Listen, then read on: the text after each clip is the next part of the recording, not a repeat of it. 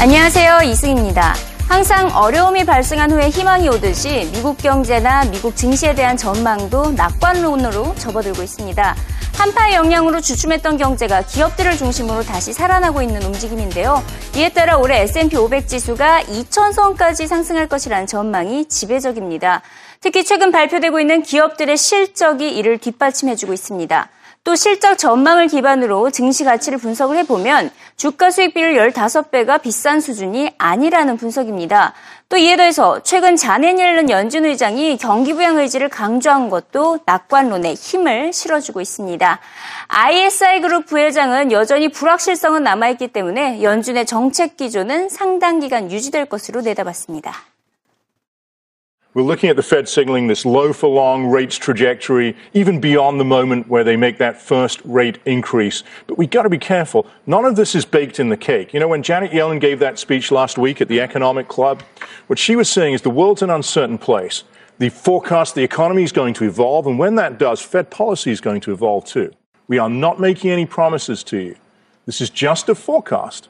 It's what we think will happen based on what we know today. But don't go making your investment strategies or corporate decisions assuming we're making a promise to you about what's happening to rates over the next two, three, four years. Because the world isn't like that. 일단 실제로 지난달에 미국의 경기 선행 지수 시장의 예상을 웃돌았습니다. 고용 시장이 살아났고 소비자 심리까지 개선이 된 것인데요. 이제는 더 이상 미국을 걱정하기보다는 신흥국 경제를 주시할 때라는 조언입니다. Janet Yellen is, is really getting a feel for how she's going to deal with the market, uh, with the media. I think it, she's still relatively new, even though she's been at the she's Fed been for there a long forever. time. She should have been the she, best at communicating, but not, not as not the, somebody who. But, but not as the chief, uh, not, not as the lead dog, so yeah. to speak, and that's that's a big difference. And when you're drawing the sled, everybody's trying to get an idea to interpret. Do you say what you mean? Do you mean what you say? I'm not too worried about the Fed, David, but I am more concerned about some of the international aspects. You know, as the Fed pulls back, someone else has got to increase the monetary base in emerging markets and in Europe. And it doesn't seem that their central banks, either the ECB or the in, in the emerging markets, are doing enough. If I was to look at something that might be negative over the next six months, it's the lack of growth in Europe. It's the bumpy slowdown in emerging markets. Those are the things that the slightly more negative people should be watching for. But I remain pretty positive on US equities. 미국 경제 미래에 대한 전망은 이처럼 낙관적이었습니다. 하지만 지금까지의 흐름은 다소 부진했죠. 미국 경제가 2008년 금융위기 이후에 무려 58개월에 걸친 회복 단계에 놓여 있는 상태입니다. 연평균 1.8% 성장률을 기록하고 있는데요. 매우 오랜 기간에 걸쳐서 회복 중이지만 확실한 반등을 보일 기미는 아직 없어 보입니다.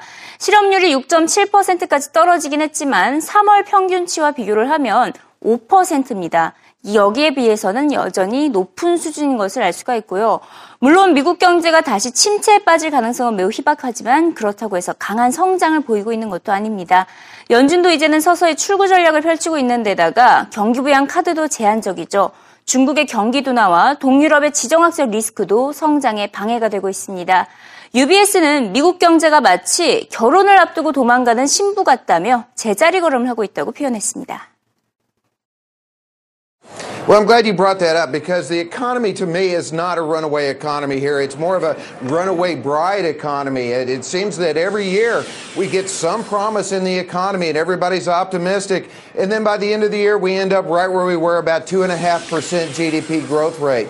But look at what's really happening in the economy. Rent prices are going up, food prices are going up, gasoline prices are going up, and consumers' wages after inflation are not going up. So consumers are still going to be pretty quiet in here, and I think that's going to impact the market as well. I don't want to sound too negative. I think the market goes higher by the end of the year, but over the next several months, we've got a lot to work through, both economically and in terms of the internals of the market. And again, I think these corporate earnings are, are going to tell us a lot. This week, we have 550 companies that report.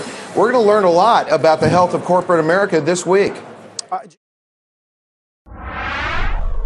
지금 같은 속도로 미국 경제 회복이 진행된다면 올해 안에 4%의 성장률을 기대하기는 어려워 보입니다. 대부분의 전문가들은 2.5에서 3%의 성장률을 전망하고 있는데요. 반면 시장 흐름은 실적 호조만 전해진다면 강하게 진행될 것이라는 전망입니다. 현재 시장은 7회 초쯤에 와 있다는 전문가의 진단 들어봅니다. No, I think the uh, 2.5 to 3 is going to be the growth this year, and that to me gives quite a bit of momentum. The first quarter, though, was clearly below trend. Given the weather, given the inventory cycle, inventories got a bit high at the end of last year. So, with the first quarter being a bit slow, I think what you saw in the early part of this month is some hedge funds going short, coming out of the market on the basis they might get a weak earnings season. I don't think they're going to get that. So I actually think the earnings over the next week or two will be really quite strong and will affirm the momentum in the market. Huh. That means that you're still in a positive tone to the market. Maybe in baseball terms it's the sixth or seventh innings, but it's certainly not near the end of the game yet. 현재 시각 CNBC 헤드라인을 살펴봅니다. 지난 5년 동안 미국 증시가 180%나 상승했음에도 불구하고 최근 매도세 현상에 따라 현재 투자자들의 심리가 매우 불안한 상태인 것으로 나타났습니다. 어, 뱅크 트레이드, 뱅크레이트닷컴이 어, 설문조사를 실시를 했는데요. 보시다시피 응답자의 73%가 더 이상 증시에 투자하지 않겠다고 응답을 했습니다. 지난해에는 29%에 불과를 했었는데요. 지금 비교를 하면 거의 한 해 동안 주식시장 폭락에 대한 두려움을 가진 사람들이 두 배 넘게 많아진 것을 확인할 수 있습니다. 하지만 CNBC는 개인 투자자들이 이렇게 두려움을 갖고 장을 떠날 때 시장은 강세를 보이기 마련이라며 이번 조사 결과는 강세장의 전초 신호라고 분석했습니다. 자, 이번엔 중국과 관련된 소식을 짚어보도록 하겠습니다. 중국 하면 딱 떠오르는 것이 경기 둔화에 대한 우려와 이에 따른 그림자 금융시장 리스크죠. 류용하오 중국 민생은행 부회장이 이를 해결하기 위해서는 중소기업에 대한 대출을 확대해줘야 한다고 CNBC와 인터뷰를 통해 밝혔습니다. 은행들의 중소기업 어, 대출 수요를 맞춰주지 못하고 있다 이렇게 지적을 하면서 그림자 금융이 발생하고 있는 것은 대출의 수요를 맞춰주지 못하고 있기 때문이라고 설명했습니다. 이 문제를 해결하기 위해서는 은행들이 인터넷 금융을 진행해야 된다라고 추천을 했습니다. 최근 뉴욕에 이어서 베이징에서도 오토쇼가 진행이 되고 있는데요. CNBC가 포드의 성공 전략, 이 비법을 공개를 했습니다. 어, 포드는 이제 중국에서 가장 자동차를 많이 판매한 업체로 자리 잡 고 있는데 아무래도 생애 첫 자동차 구매자를 다양한 종류로 공략했기 때문에 성공했다라고 CNBC는 분석을 했습니다. 포드의 지난 1분기 중국 자동차 판매는 연간 45% 급증했고 특히 포드의 포커스가 가장 많이 팔린 것으로 나타났습니다. 포드는 오늘 2016년까지 중국 내에서 매장 수를 60개로 확대할 계획이라고 밝혔고요. 이런 가운데 포드 자동차의 CEO는 현재 CEO인 어, CEO는 현재 COO인 마크 필즈로 교체될 것으로 어, 이 같은 소식도 오늘 동시에 전해졌습니다. 자, 일본이 최근 계속 경제 지표가 좋지 않게 나오고 있는데요. 이런 가운데 사상 최대 규모의 연금 펀드 출범을 고려하고 있는 것으로 나타났습니다. 어, 로이터의 보도 내용을 CNBC가 인용을 했는데요. 아베 총리의 대규모 경기 부양의 일환으로 무려 그 규모는 1조 2,600억 달러에 달할 것으로 예상이 되고 있는데요. 이 연금 펀드를 통해서 투자를 활성화시킨다는 목적입니다. CNBC는 이에 대한 외국인 투자자들과 기관들의 자금 유입이 이어질 것으로 예상을 했고요. ISA 그룹 부회장은 아베노믹스의 정책이 점차 효과를 보이고 있다고 진단했습니다. I do think that the package, the Abenomics, particularly the Bank of Japan monetary policy, is beginning to work. Right now, we're riding through the consumption tax increase. Market consensus is very dark. You know, they think that the economy is going to fall apart again. Yeah. I don't think that's right. I think underlying there's more strength in the economy. I think the corporate sector and investment and exports are going to come back a little bit stronger. But I also think the inflation dynamic is starting to change. Yeah. You're actually starting to get domestically generated inflation. I mean,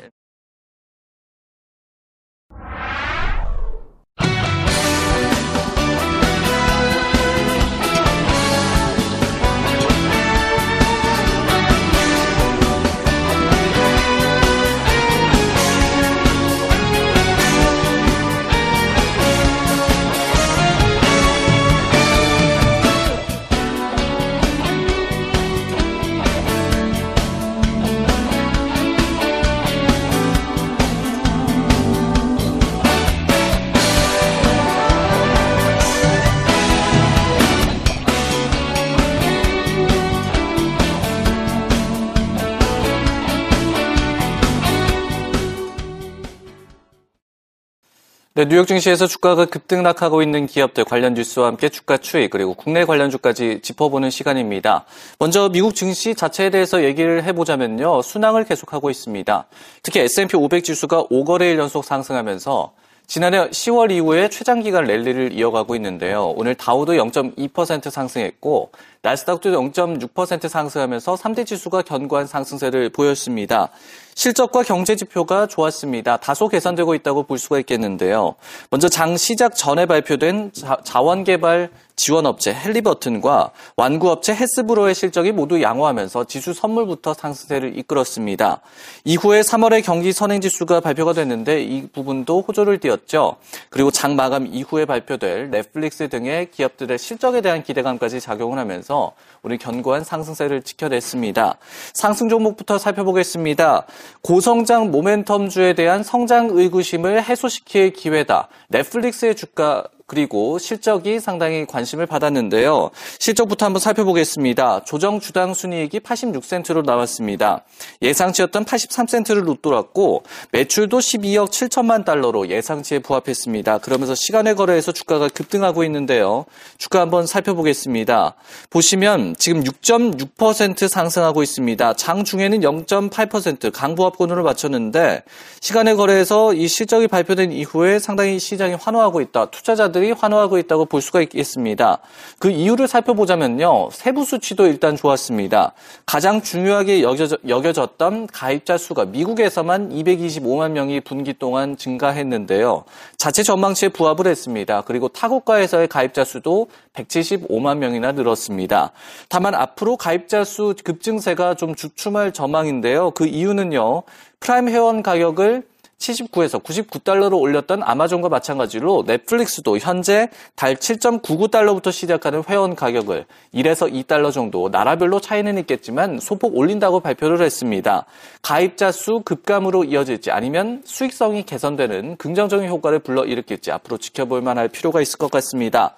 물론 국내에서 넷플릭스와 직접적인 관련이 있는 기업을 찾기는 상당히 힘든 일이죠. 하지만 뮤직 스트리밍 서비스 관련 기업, 빅데이터 관련 기업 등이 넷플릭스의 실적과도 상당히 연관이 있다고 볼 수가 있겠습니다. 올해 그래픽카드 드라이버 업체인 AMD도 주가가 급등했는데요. 매출이 기대치를 넘어섰기 때문입니다. PC 시장에 집중했던 과거 전략이 일부 틀렸다고 기업 자체에서도 인정을 했습니다. 그러므로 앞으로도 크게 매출 호조가 진작되기는 힘들 것이다. 이렇게 인정을 하고 있었는데요. 하지만 매출 감소세가 이 기업이 예상하는 그 전망치에 부합하거나 아니면 그보다도 적을 것이다. 감소는 하겠지만 상당히 심각하지는 않을 것이다. 이런 전망을 내놓으면서 오늘 주가에 상당한 호재로 작용을 했습니다. 여기에 또 거래 이틀째를 맞은 중국판 트위터가 어, 트위터 웨이보가 오늘 11% 어, 상승하면서 기술주의 또 상승세를 주도하기도 했고요. 주름 관리 보톡스 제조업체 앨러간은요, 장 중에 6% 상승했고, 시간외 거래에서 지금 급등하고 있습니다. 한번 확인을 해보시면요. 어, 주가가 21%나 지금 시간외 거래에서 급등하고 있는데, 이유를 한번 살펴보자면요. 행동주의 투자자로 꼽히는 빌 애크먼과 발리안트 파마스티커스가 합세해서 이 엘러간을 인수하는 것을 추진한다. 이런 소식이 장 마감 이후에 나왔습니다. 그러면서 호재로 작용했고 주가가 무려 21%나 폭등하고 있다는 점 체크하시기 바라겠습니다. 반면에 하락 종목도 있는데요. 장중에 약부업권에 그쳤던 반도체 전문 설계업체 램버스가 시간에 거래해서 지금 주가가 급락하고 있습니다. 보시면요. 6.5 10% 지금 급락하고 있는데 장중에는 이렇게 약부합권 마감했음을 알 수가 있습니다. 그래프로 보더라도 지금 수직 하락하고 있음을 알 수가 있습니다.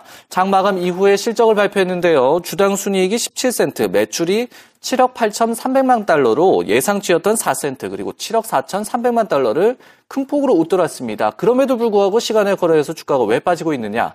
당연히 2분기 실적 전망치를 부정적으로 제시했기 때문입니다. 매출 전망을 6억 9천만 달러에서 7억 4천만 달러로 예상했는데요. 애널리스트들의 예상치는 7억 4천 3백만 달러였습니다. 지금 실적은 괜찮지만 앞으로 실적이 나아지지 않을 것이다. 좋지 않을 것이라는 예상에 주가가 급락하고 있는 모습 역시 다른 기업에도 적용될 수 있다는 점 체크하시기 바라겠습니다. 뉴욕 증시 주가 급등락 기업과 국내 관련주까지 짚어봤습니다.